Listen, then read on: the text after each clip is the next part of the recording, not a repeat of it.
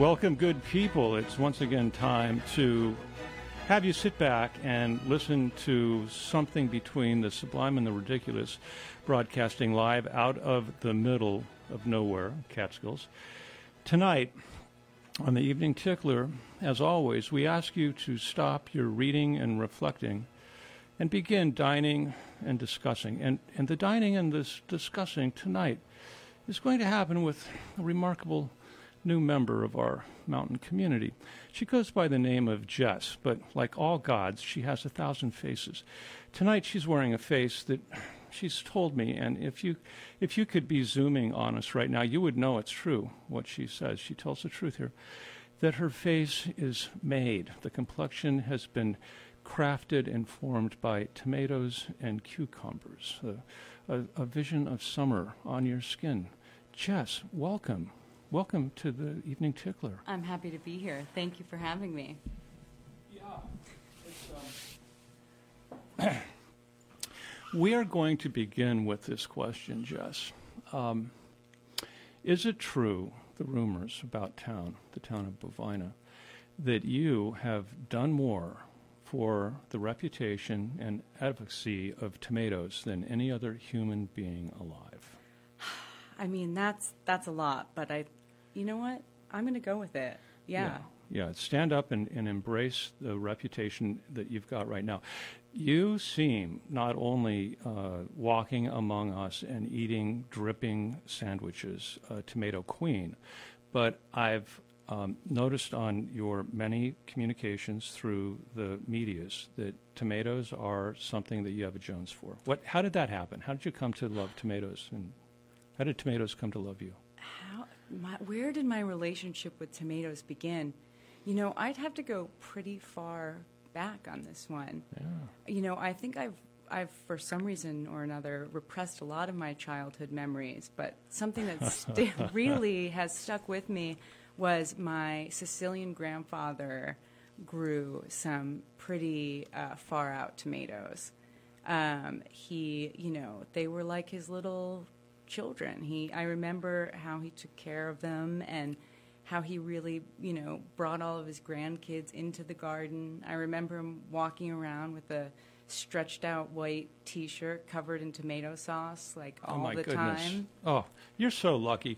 You know, you you strike me as that character, even though your humility is quite remarkable that has stepped out of any number of Hollywood movies. And, and you've just described um, that scene in The Godfather when Marlon Brando is walking through the tomato yard and has a heart attack. Did, did your grandfather die in the tomato yard? He died in, the lou- in his uh, recliner mm. eating a gabagool sandwich. So Perfect. it's as close as That's it can get. Really, uh, tell me, when your grandfather uh, poised, genuflected, and showed you the tomato ness of him. Was it sort of a DNA thing that got you realizing that tomatoes would become part of your brand and life and complexion? You know, I think I realized very early on that food was going to be my love language. Yeah, you know, oh, um, so well put, love language. It really, it was the way that my grandfather mm. showed love, it was, you know, his yeah. Pasta vazul on the table oh. every Friday night. Poetry. Um, you know, I thought I had a unique childhood experience of getting black olives stuck on my fingertips, but apparently anybody in the world has pretty much had oh, that that's so cute. Um, but you know, I think I realized, oh, you know, this yeah. feels good. He's sharing. He's putting time and effort into something. Yeah. He's watching our satisfied faces while yeah. we eat it. He's getting something out of it. We're getting something out yeah. of it. And that really stuck with me. Yeah. You know, that whole idea of uh, food being a language of love and a language that you spoke early on, and, and being introduced to it by a man who would stick black olives on your fingertips also explains your sense of frivolity and fun around food. Because I'll tell you there are a lot of very serious people around food you know because it might be that there's serious people or there's money involved or they just take themselves too seriously.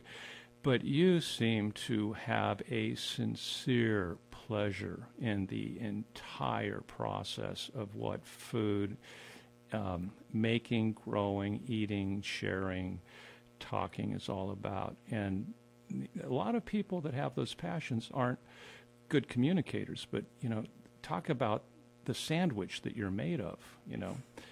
And I will say that there's some some really good bread on the outside, but the inside has got some of these complexities where you can do a lot of things pretty well. And and I look at somebody because you're young, and the question is how did you develop all of these different languages now that you put into your love of food? You know, I th- I think it really started because I was not good at communicating. Oh. Um, you know, my I'm half Sicilian, but the other side of my family is, you know, my grandmother was British, and she used to Oh, make dear. a joke when we were done with dinner and everybody had had a few cocktails. She said, "What are we going to do now? Sit around and talk about our feelings?" um, so that was uh, Yeah. something we didn't do a lot of. Uh-huh. But you know, I'm an emotional person, Yeah. and I was Uh-huh. an only child growing up on an isolated island, as we talked about earlier. I Yeah. grew up on Shelter Island, and uh, I had to figure out some way to get those, get my yayas out. Yeah. And so was it a form of desperation of you just yearning to connect to other people that got you talking and out of the out of the sheltering shelter island? You know, I deal. think food. You know, I I make music. I am an artist of different varieties. Uh, but food is something that you, you know, we touched on this too. You get some positive affirmation from it. Yeah. You know, getting to see people enjoy your food, Yeah. watching them finish their plates, having them say, "Oh, you know, this is the best Yeah. thing," whatever it is, seeing their reaction Yeah. is so rewarding. Yeah. And you know, I think that's really what got me got me hooked. Yeah. Um, not So- only did I love doing it, I love Yeah. that idea. You know, you're nurturing someone, you're you know giving them Yeah. this labor of love, but you get a lot out of it too. I think the, sh- the the shape of our home's heart is our table, and uh, the kitchen bridges to it. But all the same, it's there at the table where we sit and share.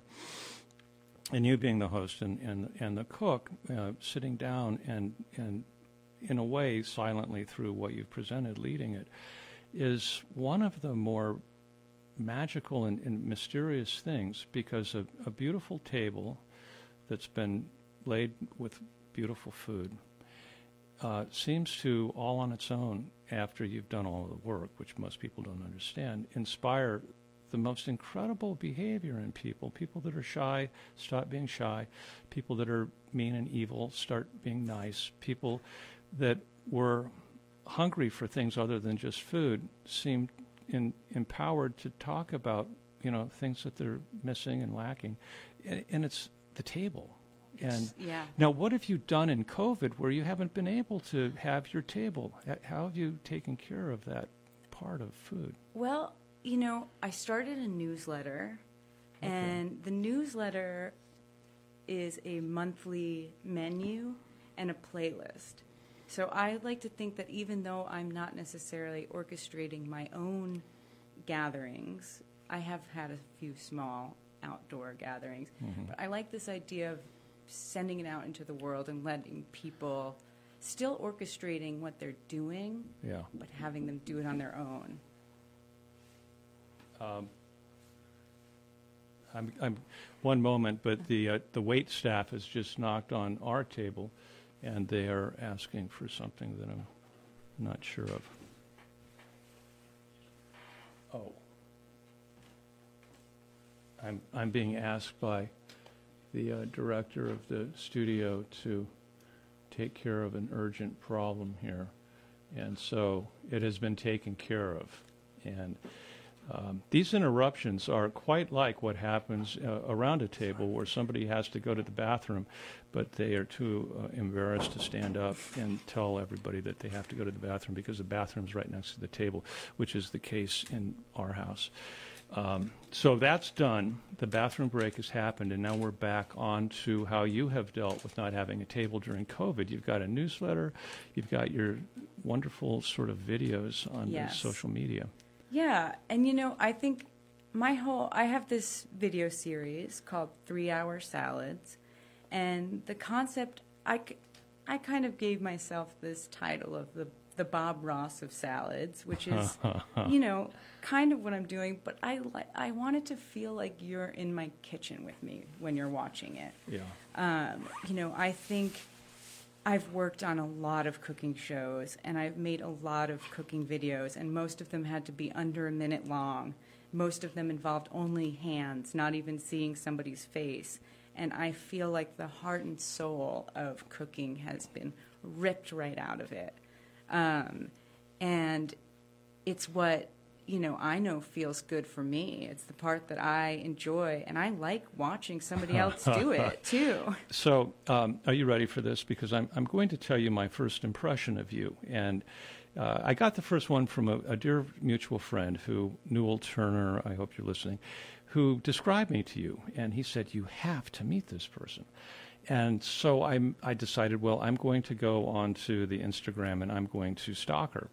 And I punched the button, and there's this woman coming into the camera with like bedhead on, you know, and but she's got the glow of tomato and cucumber in her skin, and she says in kind of a breathless radio voice, "This morning, we're going to make a breakfast salad. And and it caught my attention because it's like the biggest oxymoron in the world. You don't you don't eat salad for breakfast. You have sausage and eggs and all of that stuff. And, but she said, but fear not, it's not going to be leafy greens. It's going to be things of substance like cucumber. and it was just this incredible and it, you know and you're you're sitting there just talking right out of the you know upstairs about doing this and i thought this person not only has a whole new idea of what it is to you know eat and what it is to be but she's really loving what she's doing here right It's it's true. You know, I really love cucumbers. I love. I I brought you the first um, chicory that I'm really proud of. wow you brought that to me I have it here. Yeah. Would you like to see it I- now? okay, this is going to be a radio tickler first. That uh, chicory is being presented at our table here. Oh my goodness! Would you like to describe it? Um, I- I'm going to try to do this. Um, chicory is a reasonably bitter but savory um, head lettuce that is very difficult to grow, and because everything in the world wants to predate on it, I know that because I've tried to grow grow this stuff before. This head, um, which has been severed nicely at the root and holds all of its stems together, folds out like the bouquet you would want to present to a new person you were falling in love with uh, as a gesture of profound beauty. This is gorgeous. I look at it from the top, and it's like a fractal drawing of uh, God's own imagination. I look at it at the side, and it looks like I'm staring at a, an elephant that's like big and pink and virginal.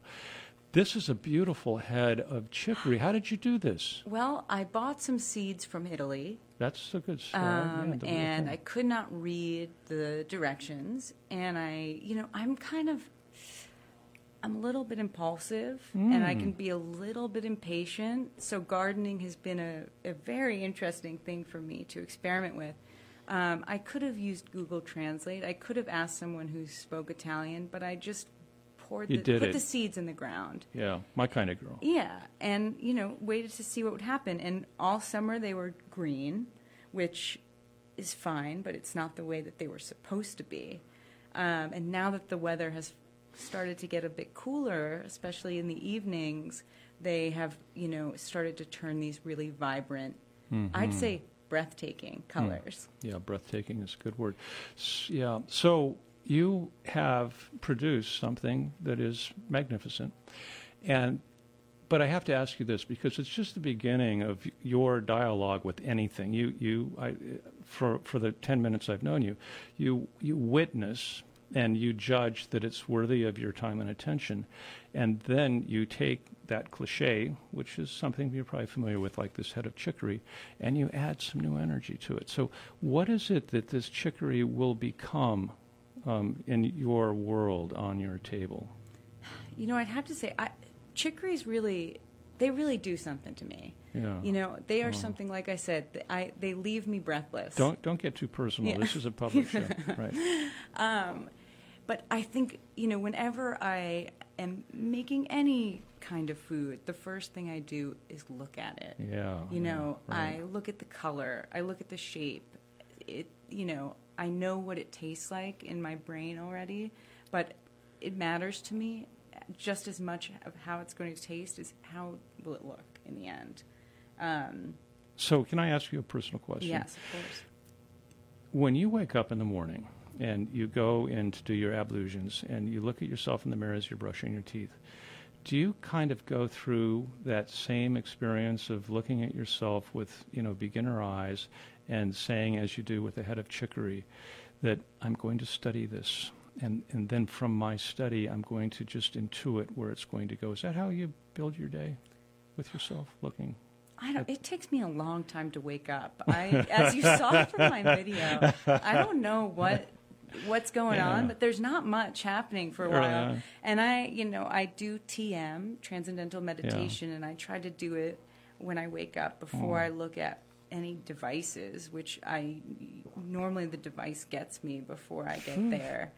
Um, and then I sort of sit up in bed for 20 minutes repeating this mantra that I paid a lot of money for. and, well, then uh, it must work. It very well. must work. I believe that it's working. a correlation between money and work. And uh, then I kind of go, you know, putter about my day.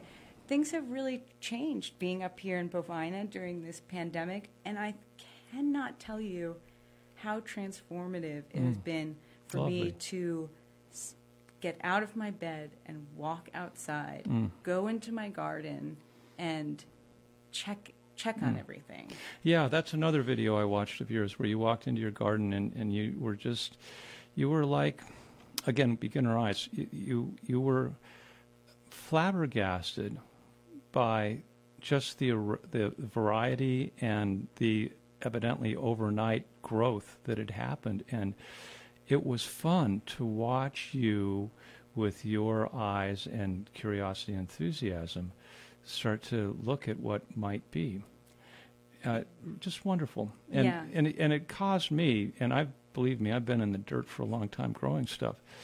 It caused me to once again, and it's kind of a gift when you get this from somebody, to remember the joy of of what this is all about, and and you you have a lot of joy in you. Yeah, the gardening has been, you know, I, I, I'm I can be a little bit of a, as impulsive as I am, also a control freak. Um, Really, oh, less of a control Sicilian freak, more of a perfectionism Yeah. sort of thing. You know, I've worked for Martha Stewart for a dozen years, yeah. so oh, that say no more. um, and the I've really learned to let go of that in the garden, at least, you know, and I think mm-hmm. in the kitchen too. I think, you know, I picked all of these special heirloom seeds. I was building the salads sort of in my brain before the garden even began, and mm. watching it grow and seeing it take a, a life of its own mm. was like the best thing. Yeah, I you're mean- very poetic. If I were to be hired by your handlers to do your biography in film, I would have a big part of it in your dream world where at night when you go to sleep, you walk into your garden, you know, and and just like they say you really don't know your next language until you dream it. You know, you would be in there and you would be exploring all of these things coming up out of the seeds that you put down and you, you would be handling them and smelling them and looking at them and and then this sort of kaleidoscope of color and shape and form, maybe a little bit of vinaigrette would happen. And, you know, that would be a very important part, the dream world of Jess, which is likely probably true in some form. You've got to have this really overactive imagination that gets processed, right? You know, I knew when you drew a picture of my face inside of a tomato that I was truly being seen. And Yeah, I I feel figured- that I I feel figured that, that. again Yeah. right now. It's a pretty special thing. The um, the interesting thing about that, uh, and I, I posted a couple of promos for the show, and I drew an outline of a tomato and I put uh, Jess's face in it. And it started off, we have all seen uh, the Jesus face on toast points. You know, the National Enquirer posts those every two years or so. But have you ever seen Jesse Damuck's face on a tomato?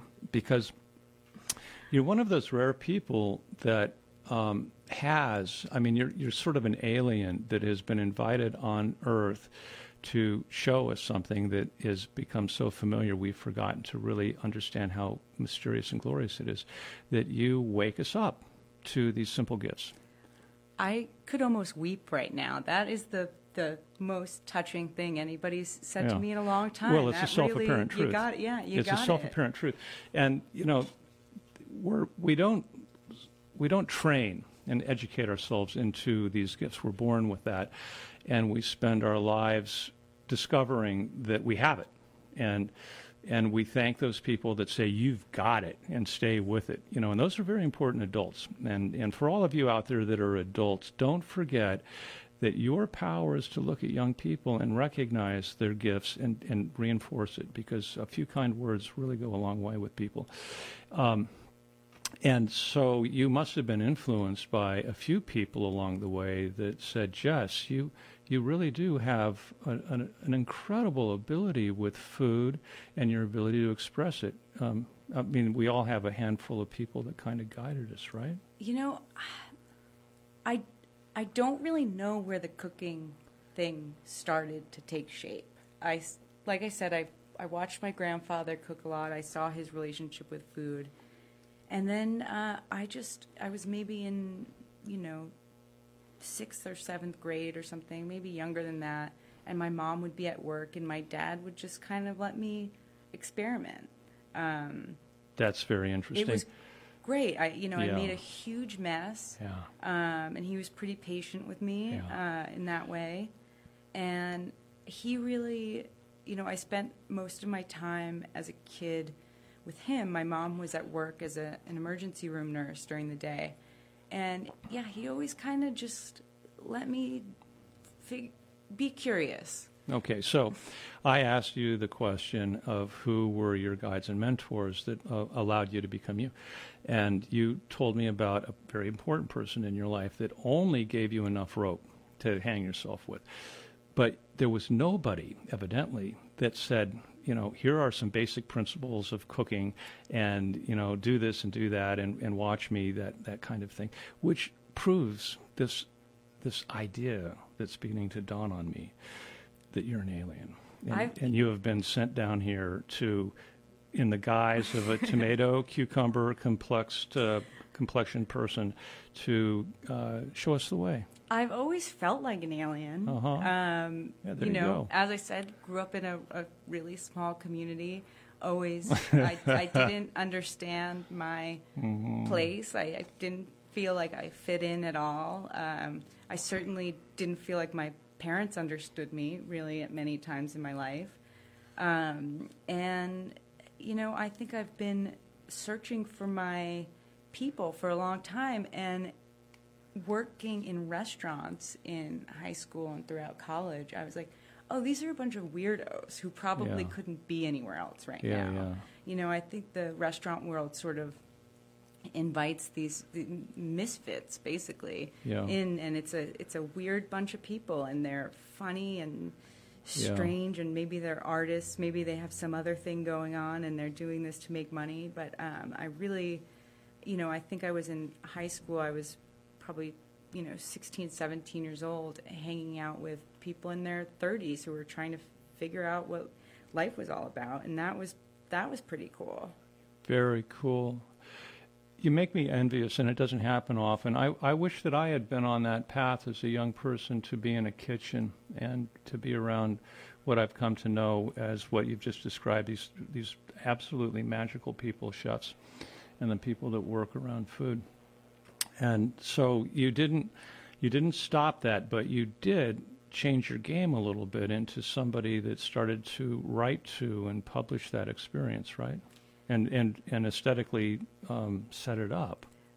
You might not believe what I'm about to tell you, but I actually decided at some point during high school that I really wanted to be an orthopedic surgeon.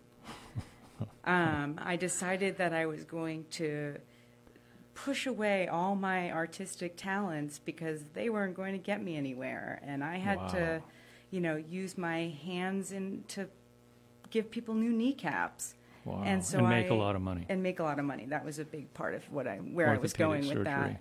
Um, but I, you know, interned at hospitals all throughout high school and college. I went started college pre med, and even after college, I was working at the hospital for special special surgery, and thought, this is what I'm going to do. You're so confused. I love that. Yeah. Now, um, it, it's it's fascinating. uh, You know, when I meet somebody who has both the ability to critically think, and, and if you went into pre med and so on, you are an accomplished critical thinker, but to then have also that deep creative bone, and on top of that, be a communicator is kind of a rare package.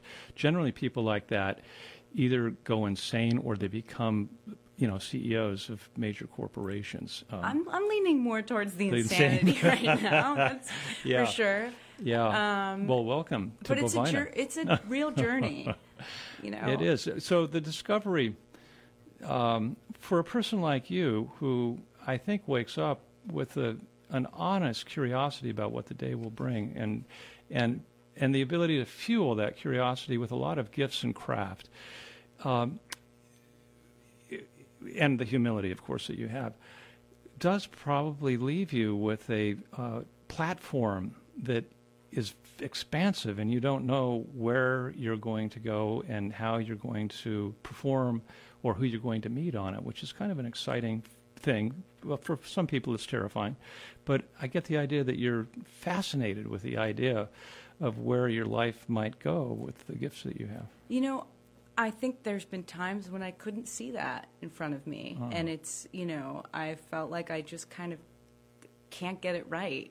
But then there's other days where, you know, I wake up and I decided at some point during COVID that I'd like to start sculpting things. So I hmm. bought some chicken wire and some plaster and some joint compound and some hemp shreds and I'm making some lumpy sculptures in the what used to be a chicken coop. And uh I, it's fun, you know. I And- don't know. It's really speaking to me right now. I like working with my hands, and I like making a mess. Yeah. Um, I think that's. I really like to kind of be chaotic and l- lose control, let it take over for a little bit, and see see what goes on. Yeah, that you know, um, you talked to me earlier about how generally, when the world is healthy and sane, you would go off several times a year on your own wanderings, and you can't do that this year. But uh, it, you know, the balloon when it's squeezed, it doesn't lose its volume; it just pops up in different ways. And this this art form sounds to me very much like you wandering. Yeah, yeah, for sure. I mean, I usually go on these trips with the idea. I always am like, oh, it's going to be a writing trip. That's what I call them. And you know, one year I went to the Russian River Valley, and I said I'm going to keep my cell phone away from me, and I'm going to sit down and I'm going to write. I really wanted to write an erotic thriller. I said hmm. that's what's going to happen here in five days. I'm going to write a script for a film. And you know what? I ended up writing like a page and a half, and then I just stared at some redwood trees for the rest of the time. And that was that was Yeah. cool. That was helpful. It was helpful not to look at my cell phone. Yeah. And you know what else I did? I cooked a lot for myself. Yeah. I went to the farmers market in San Francisco before I drove up, and I just loaded up, you know, with the most beautiful produce I could find, with no real plan in mind. And I spent hours cooking a meal for myself and Wow. sitting on the back deck and in a bathrobe, just eating a salad. What's better than that? Well, uh, for you, nothing is better. But for many people, they don't enjoy cooking for themselves because it's all about satisfying other people. But you must be deeply narcissistic to be able to sustain yourself on yourself that way. Selfish, narcissistic, and uh, absorbed, self-absorbed. You know, it's funny. I was I was talking to a friend, and she was saying I'm I'm in the process of pitching a cookbook and really trying to nail my uh, my mission statement. And my friend said, "Well, you know, you have kind of taught me that it's a gift to do this for yourself," and you know that really tickled me. That's a that is a, a it's a deep insight on many levels. Um, and I'll, be personal for a moment because it's been, I think, recently in my life that I've understood the importance of and the practice of learning how to love yourself. And and what you've just described and, and you cooking for yourself and taking that real joy out of it is is that exactly of of giving yourself permission to love yourself in spite of all of the things that we go through in our lives and it's work to love yourself it sounds like you found that path to a degree. It's funny i th- i mean i think that that's something that i've been actively searching so hard for in so many different ways and you know it was really right there in front of me the whole time. And it kind of took me seeing someone else using that. My best friend Glennis, she's a you know very accomplished professional New York woman, and up until two years ago, maybe it was even last year, she didn't own a set of pots and pans. And you know she's so organized, she's really successful, she's so on top of everything, but she was ordering takeout or going out to eat and she really had no interest in preparing food. And there were a lot of ingredients that she said she didn't like. All throughout college, she refused to eat mushrooms, which I thought was totally crazy because she didn't like the texture. And I gave her a set of pots and pans, and I've given her some tips. I let her ask, you know, I'm like, don't be afraid to ask me anything just because this is what I do. That's why you should be asking me. Her, my favorite question she's ever asked me was, is pecorino a meat? um, and I love that, you know. I do too. That can go in a lot of different yeah. ways. And so the other day, she tec- sent me a text message and she said, You know, I'm so excited. Tonight, I'm just going to stay in. My CSA box just arrived. I'm going to saute some of these mushrooms and I'm going to have a glass of wine. And I was like, That, Yeah. I could never have imagined you know, even six months ago, hearing you say that, and it makes me so happy. Yeah. Um, That form of uh, being an instructor and having a hand on somebody and leading them to a point where they can experience joy is a big part of not only when you start to understand um, your own self and, and how to appreciate and take care of yourself, but that gives you permission then to share. And the sharing just flows with that. And, and the story that you just shared with us is that. I mean, it's got a perfect beginning, middle, and end. And, and the middle parts of stories are always wonderful because your friend, in her naive, innocent ignorance, you know, as pecorino, a, a meat, um, is out in the woods and she's wandering. And, you know, you're that sort of angel up above the woods looking down and, you know, giving her a little tap to get her back on the road and this and that and get her to that point where redemption happens. And, and your story had that. It had the beginning of somebody who was on a path, and, and she was takeout and restaurants, and then she went off the path into the woods and asked the question, "Is pecorino a, a, a meat?" And then the redemption was that she called you up and said, "My CSA has arrived. I'm going to saute the mushrooms and drink wine." And that Yeah. that's such a lovely story that you just shared. yeah, it really, you know, I think something that I touched on in my newsletter this month, which is something that's really, you know, been something I've been carrying with me this whole journey, is, you know, having somebody cook for you is really like the best feeling in the world, especially for me as somebody who's always the one doing the cooking. You know, I don't care if somebody makes me some like fried eggs that the yolks are burst and it's a total Yeah. disaster. It feels so good that somebody took an eff- a physical and mental effort to do something for you. Yeah. And, um, you know, I think you're right on with saying when you can say, I'm going to do that for myself, doesn't matter if somebody else is going to do it for me. Sure, it's great. It's a real treat if somebody else does it, but I deserve to have that even for myself.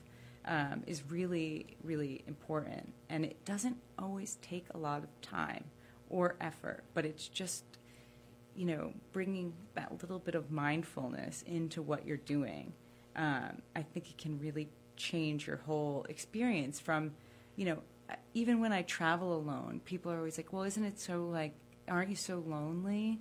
What do you do? You eat at restaurants alone? Like, yes, it's fine. It's okay. It's not. I'm. It's a good thing for me.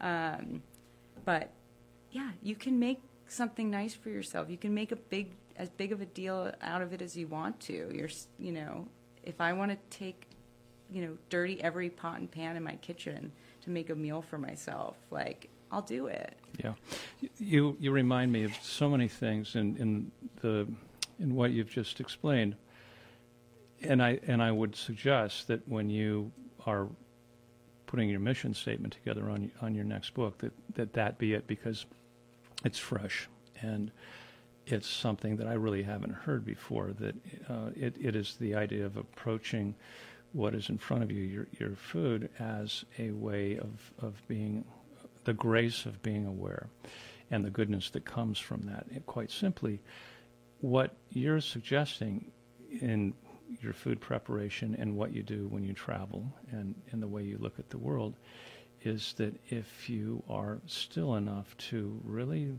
open up and be aware of what's around you, then the magic happens. And, and it's in itself infinitely entertaining. And it, it's infinitely the teacher. Because in my work with farming, I, I came early on to understand that it, it, wasn't going to be somebody else that would teach me. It was the work mm-hmm. that taught me. And it was the time, you know, into that that gave me the insights and, and taught me what was right and what was wrong. And that's exactly what you're describing in terms of, you know, taking food and preparing it and, and serving it up.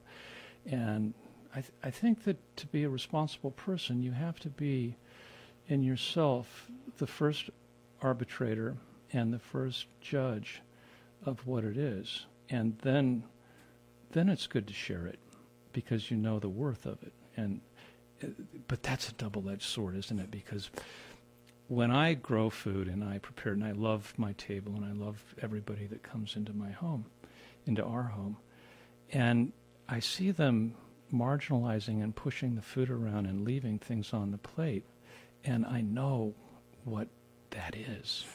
You know, it's one of those things that gets me really upset, and it makes me political. It makes me want to, and I've done it a few times. You know, schooling them on what that is, and what I expect in terms of their behavior around them.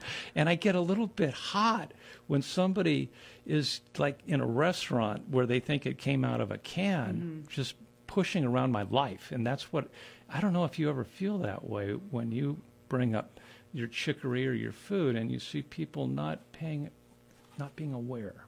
You know it's funny a huge part of my preparation of food and my when i'm eating or entertaining or doing anything is music. And i feel like maybe i try to distract myself during that eating portion. Oh, so i'm oh, not yeah, so like you, you know I'm, yeah. I'm taking it all in but I'm sort of swept up in this feeling I've created, and maybe I'm, you know, I'm able to let go of some of the details. Although, you know, I mean, maybe another part of that is when I worked as a food editor with Martha Stewart. This is actually where the three-hour salads came from. Um, a big portion of my job was making Martha lunch, and um, you know, it would probably take more than three hours every day. It would involve, you know, kind of checking in and seeing if she had any dietary restrictions that day because they were, you know, always changing. If she was in the mood for something, and every once in a while I would get a prompt from her. My favorite that I tell everybody is one day she said, I'm in the mood for something light and fresh and truly delicious. okay. And so I went on that.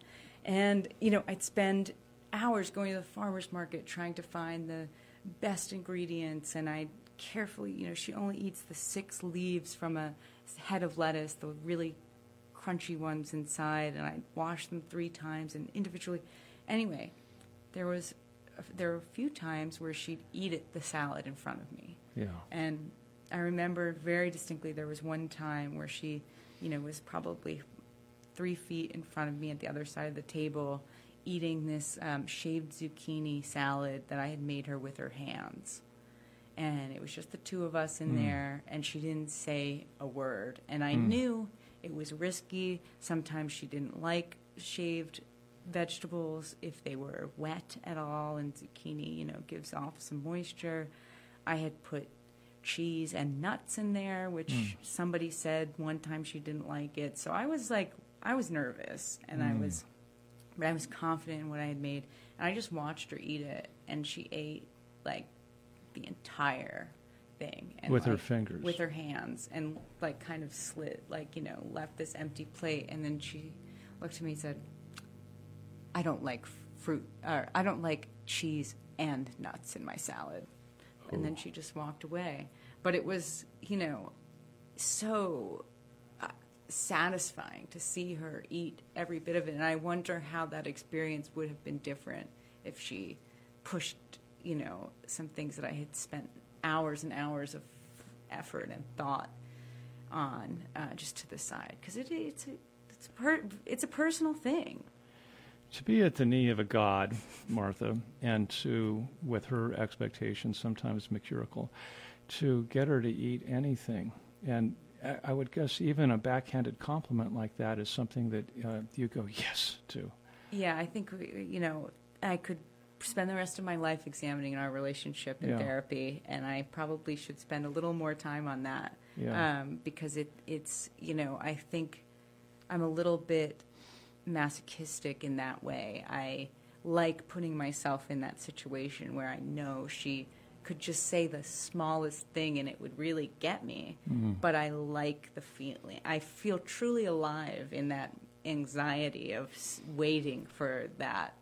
So, all of you people out there that climb Everest to experience risk in life threatening moments, and all of you people out there that, like James Cameron, want to go to the bottom of the Marianas Trench, you have just heard somebody who has described high risk on a plate of salad. You don't have to. you don't have to die. Well, may, maybe in a spiritual way you die if, if you fall off your if you fall off and fail. But it's fascinating. You know, the idea that that for you really touches that that risk factor that all of us have, and, and evidently you've got a big time in, in the in your travel and, and this and that. Um, and it's something that I don't think really ever goes away. Uh, and that sort of um, statement is all projection because it certainly hasn't gone away. I don't know about other people or about you, but if you've been born with a certain appetite for risk, you're always looking to put yourself in a situation where you're going to test yourself. And, you know, to have, you know, a Mount Everest in the form of Martha, where you are testing yourself, um, is you need that. You, I don't know you well, Jess, but you need the Mount Everest in your life to test yourself and to prove yourself. If I don't have that going on, I feel like I'm, you know, Ah. like asleep. Yeah. you know, the, I've been doing a lot of spiritual digging these past few months, and you know, I yeah, that little bit of anxiety definitely makes me feel very alive. Yeah. Um, and working with Martha has been, you know, it's it's. I sometimes forget that not everybody is privy to the world of food styling and editorial shoots in general. Um, you know, high stakes on a food set is. I, re- I will always remember the very first time I was on a photo shoot. I was assisting a very uh, well known food stylist, somebody who'd been doing it for a long time. And it was the last shot of the day, and it was a loaf of bread where a few slices had been cut, and then a knife was on the side of the cutting board. And I watched a team of probably eight adults who had been, you know, this was their career, bickering, arguing. the stylist put her foot down and said, I will not let you take a photo until you let me put crumbs down on the right side of that knife. And the photographer was like, No, it's too much. It doesn't, it's, it's too messy. And the stylist was like, It's real. It's gonna, it's the whole feeling of this image, you know. It needs to feel like somebody really did it, and there this is on the table. It tells the whole, this whole Yeah. story Yeah, lies in those three crumbs yeah. and we we were at a standstill for Yeah. like a long time, and I was like, okay, so this is this is what I'm going to do. This is my calling. And if you can be the, the person that has the final say and puts out an argument that shuts everybody else up, that is kind of, I, I think, an, an aspiration to be able to see a situation where it's conflicted, and every situation is, because with belief systems, with politics, with families, you put a tomato on the table and everybody's going to see it from a different point of view and they're going to have different experiences on it. And their truth is their truth and they are going to defend it if they are worth their salt. And so you get professionals together and that's what you have a bunch of people that are convinced that they're right in spite of everybody else saying that they're right. And so consensus is just about impossible. If you can be that person aside from just using brutal power you know you're writing the check to bring that together and and make everybody feel like they've won a little bit. Well, I've just described an impossible situation, particularly on a food shop. May I have another glass Oh of wine? yes, I've been Um, waiting. I've been waiting I, to do this job. I, um, you know, and you telling me that story, I'm, I'm reminded of, of, of that very thing that we're discussing right now. That we all have strong convictions, and our aesthetics have been made through doing things that people say are right, and then we, you know, literally bring that to the table, and we are we are defending our own self definition, which has taken our lifetime to bring to that point. And so you have to be extremely careful about, number one, respecting the Mhm. fact that they have that, and yet being able to, what I've always thought of reminding people of the greater good, which is we're on a budget and we're on a schedule and we're going to take a look at this, and um, we're we're all going to make compromises.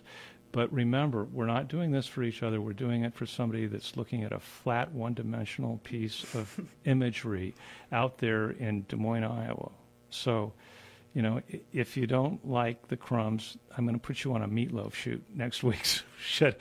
I mean, it is really the art of leadership in the world that you live in is extraordinary, and you must be kind of good at it. I don't I don't know. I you know I am trying to in most cases go with my gut and I'm trying to not take myself too seriously. And I think with food at least that's the key. You know, it's it's food.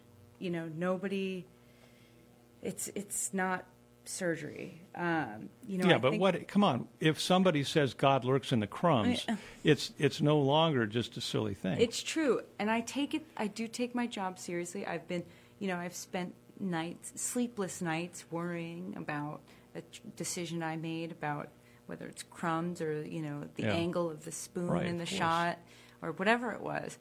Um, but I, you, have to try to find the the fun in it.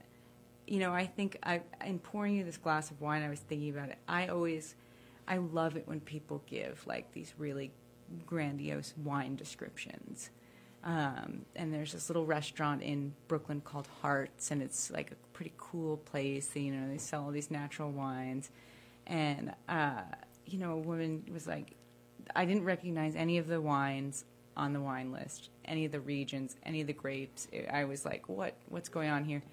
This woman described this wine, and she's like, oh, you know, it's like really has that forest floor sort of, you know, air about it, and all these things.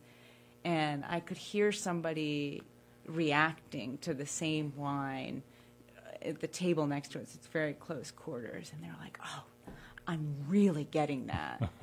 and you know, it's all in the power of suggestion. It- it so if she had not said forest floor, I really doubt that guy would have said, "Oh, you know what I'm getting in this? Like, there's Yeah. some stepped on pine needles in here." yeah. Um, so I like I like it. I like that somebody thought forest floor when they tasted the wine. I don't know if that's what I'm going to taste, but I like that somebody came up with that. That was their experience. Whatever. Yeah. It's you know, um, I think you know, you see so many I, I've worked with just so many talented people, and I really try to keep at, you know, I get a little jaded sometimes. I get a little stressed or annoyed or whatever, but I feel like I learn something in every shoot, whether it's about myself or about what I'm doing. And I still, you know, every once in a while, I mean, it's really, you know, working with Martha is everybody always asks me, what is it like to work with Martha? And they have their opinion about what it's going to be like already. They're waiting for me to confirm that. But what I tell them is, I learn something every single time I speak to her. She is a, like a wealth of knowledge beyond anyone I've ever mm. met. And, you know, it's sometimes it's just a little a little tiny thing. She'll watch the way you're doing something and she'll say, Why don't you do it this way? Mm. And she'll show you something. And like I love that. Mm-hmm. And if mm-hmm. your you know, ego takes over and you're you know, super self conscious that she even saw you doing it a certain way, or you can't get that out of your head, or whatever it is, you miss out on those moments. And I think I try to take the you know observer seat a lot in in my work and i'm i you know sometimes i do need to be the loudest voice in the room but mm-hmm. oftentimes at work i'm not that person yeah um, because when you can step back and sort of just focus on what you're doing, you can really take in a lot. Yeah, yeah wise words. Um, on the on wise words is a saddle on a horse, which is really just a metaphor for being thankful. It sounds like you're when you learn something new, it's not like you're being corrected, but you're thankful that you're learning something new and you're growing from it, which is another probably part of who you are or will become, which is that person who witnessing your life and the way that you approach things will be um, a mentor for other people of the way it, it, could be if you want to love yourself and grow. And I'm sure you, people are starting to look at you as somebody that they want to emulate a little bit. I mean, Maybe not. all that all that sounds pretty far out, which is something that I'm trying to bring back. I just watched this Ram Dass documentary, and uh-huh. he just threw out far out a lot, and I was like, far that out. sounds pretty cool. I'm going to bring that back. I like yeah, that, that, whole expression. feeling. Yeah, I yeah. you know didn't experience it the first first time around, so yeah. like it's a good one to bring bring back. So the Captain Tripp show has just walked in. I feel his energy behind me. And one of the greatest lines, of course, of the Grateful Dead, which he's going to play for three hours, is, you know, sometimes the light is shining on me and sometimes I can barely see. But recently it's occurred to me what a long, strange trip oh, yeah. it's been. And, and that is such a perfect definition of what you've done in describing your life so far, that you have been experiencing and putting yourself into situations where – you have been able to witness incandescent light and also darkness. And through it all, in being aware and courageous, you've grown. And that, to me, is what this strange human experience is all about, is to be able to do that and to be able to hold these polar opposites, which are really part of the same coin, opposite sides, and function with a little bit of joy. And you've used food and I think it's appropriate because your complexion is made of mm. tomatoes and cucumbers. Maybe in another couple of months when winter sets in, it'll be spam and yeah, white who bread. knows what will happen then? you know, I, I have a gift I have I've been holding on to through this whole thing. I'm going to cut you off. I'm going to interrupt you Please. to bestow this gift upon you, which I cannot remember what it's called now, uh-huh. but I am holding. It's small. It was too early to pick, but this beautiful mustard colored cucumber. Oh dear! And Heart it's really, I, I mean, it's it's an ochre. Uh, if once it gets a little bit bigger, it sort of gets this bronze kind of matte skin. Anyway, it's a thin-skinned Indian cucumber. My goodness! It's, it's ochre, and it is has the texture of an Asian pear, oh. and its seeds oh. taste like lemon, oh. and it is truly. Oh, thank uh, you! It's being it's passed really, to me it's being passed to me now. I'm holding this in my hand, and, and I, I just want to tell myself, heart be still. Rarely have I received such a gift, and I know how precious this is from your packet of seeds in your garden to me across the table here at the Evening Tickler. I don't know whether I want to put this under my mattress and experience the Princess and the Pea thing, or just um, eat it now, or slice it up for breakfast for my breakfast salad. But you, you, Jess, are um, a remarkable person with a huge range of interests and curiosities and, and ideas that will not only serve yourself, but um, I think make all of us better people. Uh, you can you can always find Jess wandering the streets of Bovina. she's sometimes lost and sometimes uh, found, but she's there and she's she's with us. And it's another example of what's happening up here. The the really interesting, weird people are congregating, and it's it's like it's like the bacon, bacon fog in the morning with Antonio Mora getting ready for the day. You know, this this wonderful fog, morning light coming through, and these rainbows happening out of it. That's that's kind of just strange, wonderful grower of chicory and cucumbers that can only be described by her poetic imagination. Thank you so much for being with us, and and I I hope that like soon when you evolve and change and shed the skin that you're the skin that you're in right now you'll come back and explain that to us because all of us want to know what it is that you really do to be you. See you next week or hear you next week